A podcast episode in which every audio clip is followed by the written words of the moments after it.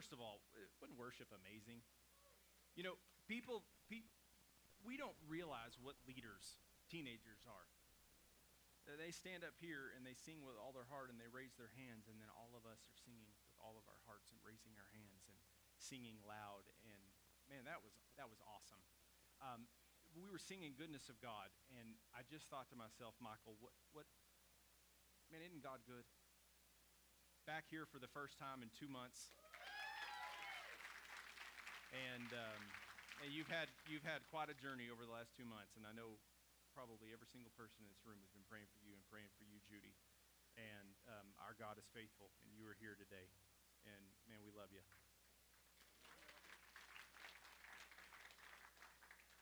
All right. En- enough with the gooey stuff. So today I'm going to start off with the five sermons that you don't want to hear. So this is not what I'm preaching today. So these are sermons that people come to church and and, and they're, I don't want any part of that. Uh, the first one is on submission. Ladies are like, preach, amen. Don't want to hear that one. Um, number two, politics. Nobody wants to hear a sermon about politics. Nobody, I mean, they need to hear a sermon, but politicians, but but you don't want to hear a, a, a sermon on politics. A sermon on the role of deacons, elders, leadership. I don't want to be fired, so I'm not going to preach that. End times. Now, I know some of you are like, no, I love it when somebody preaches on end times. No, you like it when someone preaches on end times when it's what you agree with. Someone else preaches a sermon and you're like, I don't believe that. Then you don't really like it. And then last, anything, anything to do with sex, sexual orientation, gender fluidity. We... Our world's a little crazy right now, and uh, and I, I certainly am not going to preach on that. So I want to assure you today, I am not preaching on any of those five subjects, okay? So it's not so bad what I'm fixing to talk about then, because it's not those five, all right? It's none of those. I'm going to talk about giving. Why are you laughing? I'm going to talk about giving. Now, I know as soon as I said that, there is a group of you in here, and you're probably all over the place, and you're you're rolling your eyes right now, and you're thinking, oh, my gosh, giving, tithing, money. They always talk about that. No, we don't, I promise. And or you're thinking, that's my business. You're right. It is your business, and I'm about to get all up in it. All up in your business. So, look, disclaimer up front. I know this is a delicate subject. I know it's touchy. I know right now some of you are already turning off and you're not going to listen to me. I just want to ask you to do something. Just this once. Just listen. Just listen to what God has to say. This is going to be a first for all of us because I've never preached on giving. So you and I are both about to find out what I'm going to say. Something interesting in the New Testament, though, Jesus actually talked about money more than he talked about heaven. Now, not to say that money is more important than heaven, but there obviously is an importance to it. At the end of the day, tithing is not about finances. It's not about money. It's about our heart. It's about our attitude. So I just want you to listen with an open mind today, okay? And if you don't like it, sorry, I'm going to preach on it next week too. I'm just, I'm just telling you. Um, so just, just, just listen with an open mind today. I want to start off before we read the scripture today with a prayer to ask God to open our hearts and be willing to hear uh, what what He has to say on this subject. Okay. Heavenly Father, and what a blessing it is to be in your house today. What a blessing it was to sing your praises, to watch and to hear our students just pour their hearts out to you. Father, I pray today as we talk about this subject that is touchy, Lord, that everyone in this room, all of us, open our hearts, open our minds, open our hands, us to hear what you want us to hear. Let us be willing to step out in faith, to truly be obedient to you.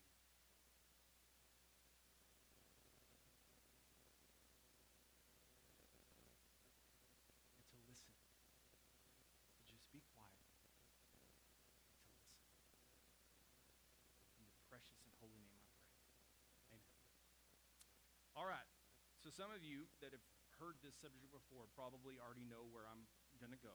So we're going to go to the last book of the Old Testament, Malachi, chapter three. We're going to read verses eight through ten. Malachi says, "Will a mere mortal rob God? Yet you rob me. But you ask, how are we robbing you? In tithes and offerings. You are under a curse, your whole nation, because you are robbing me. Bring the whole tithe into the storehouse, that there may be food in my house. Test me in this, says the Lord Almighty, and see if I will not throw open the floodgates of heaven and pour out so much blessing that there will not be room enough to store it." So this week and next week, I'm going to ask and answer six questions on tithing, okay? The first one is, what should a tither's attitude be? I mean, obviously good. I think we know that. But what should a tither's attitude be? There were a lot of bad attitudes, things that we, we see in the book of Malachi. And I want to look at just a few of that, a few of those. Um, first of all, the Israelites doubted God's love. And we see that just before in Malachi chapter one. In verse two, it says, "I have loved you, says the Lord, but you ask, how have you loved us? Was not Esau Jacob's brother, declares the Lord? Yet I have loved Jacob." They doubted God's love. They also were bored with serving God. Just a few verses later in verse thirteen, "And you say, what a burden, and you sniff at it contemptuously, says the Lord Almighty. When you bring injured, lame, or diseased animals and offer them as sacrifices, should I accept them from your hand, says the Lord?"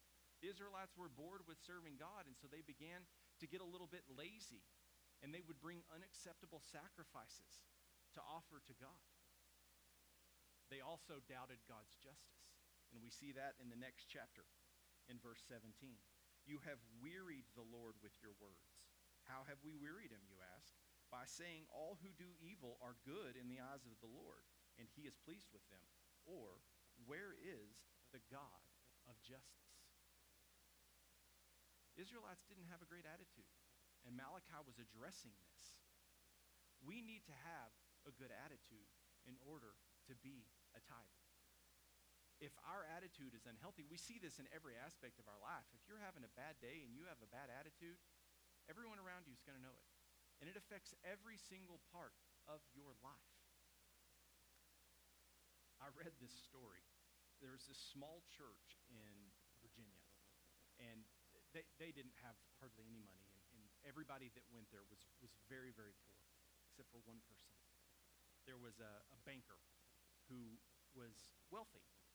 Uh, but was wealthy, but he didn't want to give, and he was very stingy. And so he would always be sure to get here early so that he could sit on the back row. And the reason he wanted to sit on the back row is because during the closing prayer, he wanted to make sure that he could get up and leave before they would pass the offering plates. Well, one week, he was following a car on the way to church, and that car got in an accident. And so it made him late to church. So when he got to church, the only place to sit was on the front row, next to the pastor. So he comes in and he sits down. Well, the pastor gets up, and you would know it, he's preaching on tithing. Well, specifically, they needed a new roof. Their roof was just a disaster at the church. And so the pastor says, "Who will give money so that we can get a new roof?" Well, about that time, there was a... a A large uh, piece of wood that broke off and fell down and hit the banker in the head. And the banker, he wasn't hurt too bad. He was okay. And he stood up and he said, "Pastor, I will give a thousand dollars. A guy in the back stands up and says, "Hit him again, Lord."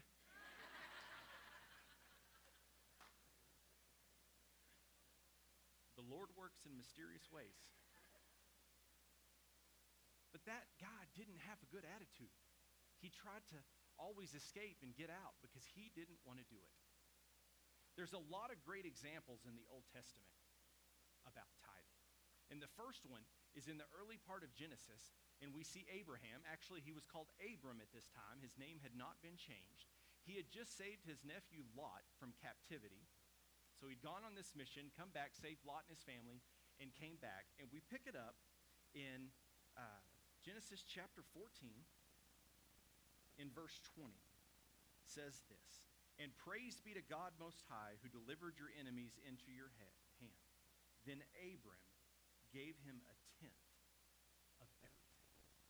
And then we see just a little bit later in Genesis chapter twenty-eight, this is Jacob. Uh, chapter twenty-eight in, in verse twenty-two. "And this stone that I have set up as a pillar will be God's house. And of all that you give me, I will give you." These Old Testament men tithe to the Lord. We also should come every week, and not just, not just money. We should give God a tenth of everything, a tenth of our time, a tenth of our money. If you have ten kids, one of them. Some of you are like, "I know exactly which one I'm going to give to." Our lives should be an offering to Him. Always. There's three things that we need to do, areas of our lives that, that we need to examine that affect our attitudes. Number one, we should be saved. A relationship with Jesus changes our perspective. Doesn't mean everything's going to be perfect, but it changes our perspective when challenges come. We should be content. If you have doubts, questions, things in your life, you need to do all you can to find peace about those things. And then third, we should be committed. We need to be committed to trusting and obeying God and following His word. Those three things will help us to have a good attitude. So you say, "How much should I tithe?" You, you, you say a tenth. "But I make X amount of dollars. And if I give a tenth of that, that that's a lot of money." There was a guy. He and a friend made a covenant with each other. Not, not just a, a deal, but a covenant with each other that they would always tithe. Now, in the early days, it wasn't a big deal. The year that the man made ten thousand dollars, he tithed to his church a thousand dollars that year. And the next year, he made one hundred thousand dollars, and he tithed ten thousand dollars to his church. And the next year, he worked in the financial world, and he had a great year, and he made one million dollars. So he wrote a check for one hundred thousand dollars to his church. Now, the other guy that he made the covenant with became a pastor. Some years later, the financial guy had a huge windfall of money. Lots of stocks, lots of bonds, made a ton of money. He made six million dollars, and he just couldn't stomach the thought of writing a six hundred thousand dollars check to his church. And so he went to his friend, the pastor, and he says, "I need you to pray that God will let me out of this covenant. I cannot write a check for six hundred thousand dollars to my church. That, I, it's just too much money. I can't afford it." The pastor dropped to his knees, and he began to pray. And the other guy was just looking at him. He was silent for about thirty seconds, and he finally says, what, what are you praying for? Are you asking God to let me out of the covenant?" And he said, "No." He said, "I'm asking God to reduce your income back to where you feel comfortable tithing to the church. It's not about the amount. It's about the heart." The heart represents the whole. You know, we have a House of Representatives in the United States. We have a House of Representatives in the state of Texas. Each one of those represents a certain district. They represent the whole. If I tell Amanda I love you with my whole heart, I'm not telling her I just love you with this little thing right here that beats. What I'm saying is I love you with all of me, with everything. So a tenth, the tithe, represents the whole. Proverbs explains this principle well. In Proverbs three nine, it says, honor the Lord with your wealth, with the first fruits of all your crops. Meaning before anything else, before your bills, before your children, before your vacations, that we need to honor God first. Tithing is learned. I remember when I was younger, I used to spend the night with my grandparents who are sitting right back there every single Saturday night when I was a kid. And I'd kick my grandmother out of the bedroom, and I slept in the big king-size bed with my granddad, and poor thing had to go sleep in the middle bedroom. I know, I'm terrible. But she, that's who she is. And I remember going over there. Um, back then we had envelopes that had our names printed on them. And I, I, so I had envelopes that had my name on it. And, you know, I was a kid. I didn't have any money. And they would always give me a little bit of money to stick in there. And then when I get to church, I would I would give, the, you know, my, my offering. So from an early age, I was taught that I needed to give to the church. We need to do it, be doing that with, with our kids too. We need to be teaching them that it is good to give. It is good to be generous. Malachi was writing to the Israelites to instruct them of their responsibility because they had neglected it. Sometimes they were bringing unacceptable sacrifices. Sometimes they weren't bringing anything. And Malachi was saying, no, you need to bring your whole tithe to the storehouse. For some people, it's an easy lesson to learn. It's no problem. For others, it's a process. It doesn't require money, though. It just requires a willing heart. And Paul talks about that in Second Corinthians chapter eight, verse twelve. He says, for if the willingness is there, the gift is acceptable according to what one has, not according to what one does not have. Again, not about the amount. It's about our heart. So I would encourage you to start small. Maybe you're in a financial position right now where you literally cannot afford to tithe. Don't start at ten percent. If you don't give anything, give five dollars. Skip that one Starbucks drink this week. Just give five dollars. Just be willing to make a sacrifice. Should tithing be a priority? There's two words in Malachi in chapter three, verses eight and nine that emphasize the priority. Will a mere mortal rob God? Yet you rob me. But you ask, how are we robbing you? In tithes and offerings. You are under a curse, your whole nation, because you are robbing me. Rob and curse are very strong words. Those seem to emphasize the priority of tithing. In the Old Testament, in Leviticus chapter twenty-seven and verse thirty, a tithe of everything from the land, whether grain from the soil or fruit from the trees, belongs to the Lord. It is holy to the Lord. Holy means set apart. A tithe is holy to the Lord. Set apart, distinct, untouchable. Whenever something is a priority, it is protected and given commitment.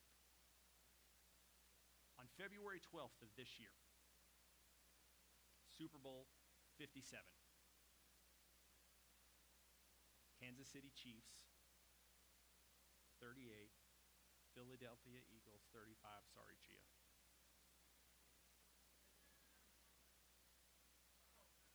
Facts are facts. We're all Mahomies in here. My, w- my wife has a shirt that says, what does it say? Me and my Mahomies. Yeah. All good people love Patrick Mahomes. Gia, I'm praying for you, buddy.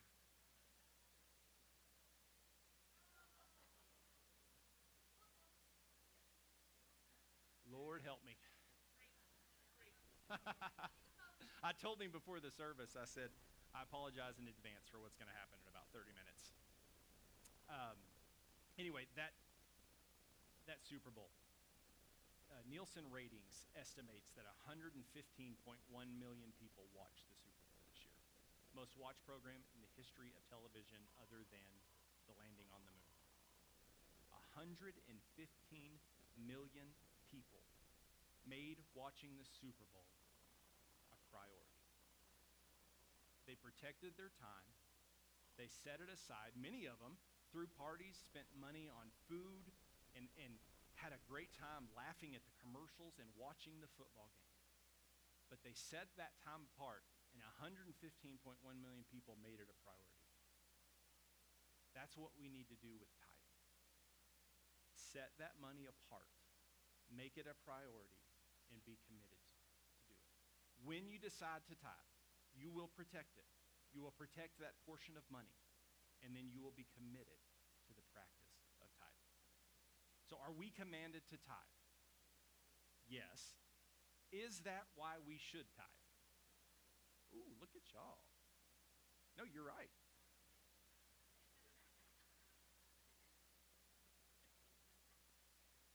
Are we commanded? Yes. Is that the reason that we should do it? No. No. I mean, yes, but no. It's about our heart. It's not about a set of rules. God is not just a set of rules. God is a loving God. God wants us to give because we want to give, not because he told us to. It's not like we go tell our kid to clean their room. We're, as parents, I'm much happier if I come home and one of my children has done something all on their own than instead of me telling them to do it. That honors me more when they choose to do it on their own. Today, we're going to remember what Jesus did for us. We're going to take communion, the Lord's Supper, today. We give to God because he gave to us first. He gave us his son. And through Jesus' blood, our sins are forgiven, washed away. God doesn't even see them. God gave us everything. He gave us Jesus. He gave us life. No matter how bad our life is, God is still blessing us. Sometimes we just miss it. Sometimes we just miss the blessings. I want us to remember today what he's done. That's why we should give to him. It's not about a church who's asking for money. It's about a people who want to follow God and be obedient to him and honor him. Not because he asked us to do it, but because we love him and we want to honor him. And the local church is the storehouse. There's so many great ministries all around the nation that you can give to, but the local church is the storehouse. The local church is called the Bride of Christ.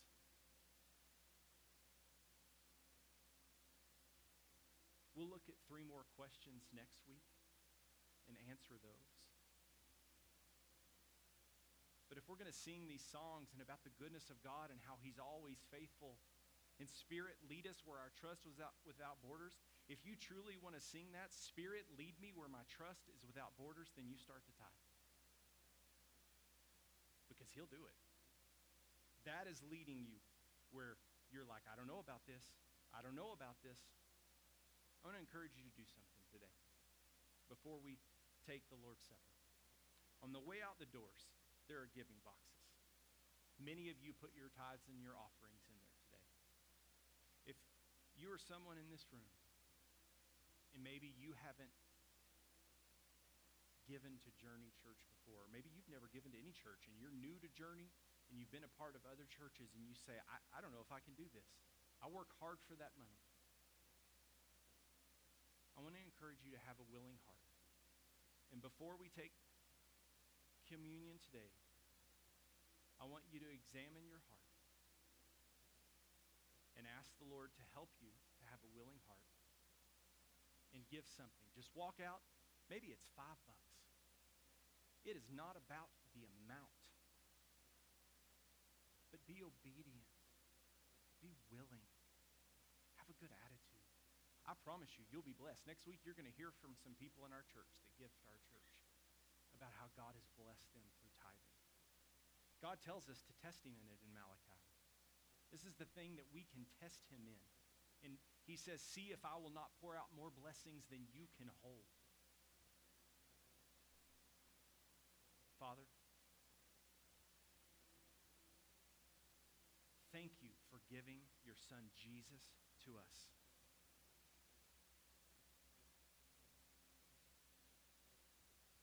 Thank you that Jesus poured out his blood on the cross for us. Thank you for showing us what it means to be a good giver by giving him to us. And Father, I pray this morning, all of us, that we would all examine this area of our lives, every one of us, even the people who give tremendous amounts of money to this church, we would all examine and ask you what you want us to do. Because we know that you will bless us in so many ways by being obedient to you. God, lead us where our trust is without borders. Let us walk on these, these unfamiliar waters and be willing to give to your local church. Father, we thank you for what you've done. And as we take of the bread and we drink from the cup this morning, we are so thankful for the death of Jesus. We're so thankful that Jesus rose from that grave. In your precious, in your holy name we pray. Amen. As we about to sing this next song. Maybe people up here praying if you need prayer. No one's going to think you're coming to pray about tithing. No one cares. We're all sinners saved by grace. No one's perfect in here.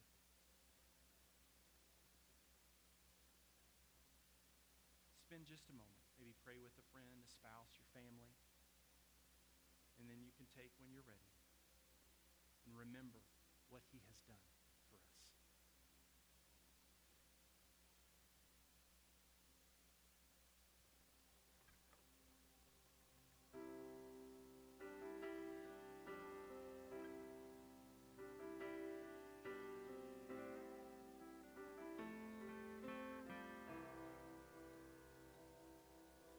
See, on a hill of Calvary, my Savior bled for me.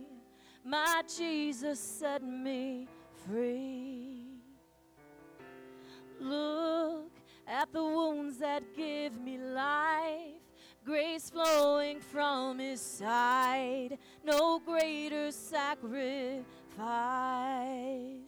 What he's done, what he's done, all the glory and the honor to the Son. My sins are forgiven, my future is heaven. I praise God for what he's done.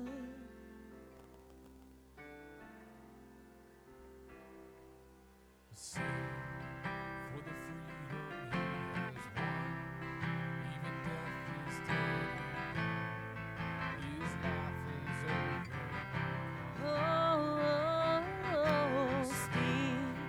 say the name above all names, over every broken place. He is risen from the grave. What he's done, what he's done, all all the glory and the honor to the Son. My sins are forgiven. My future is heaven. I praise God for what He's done.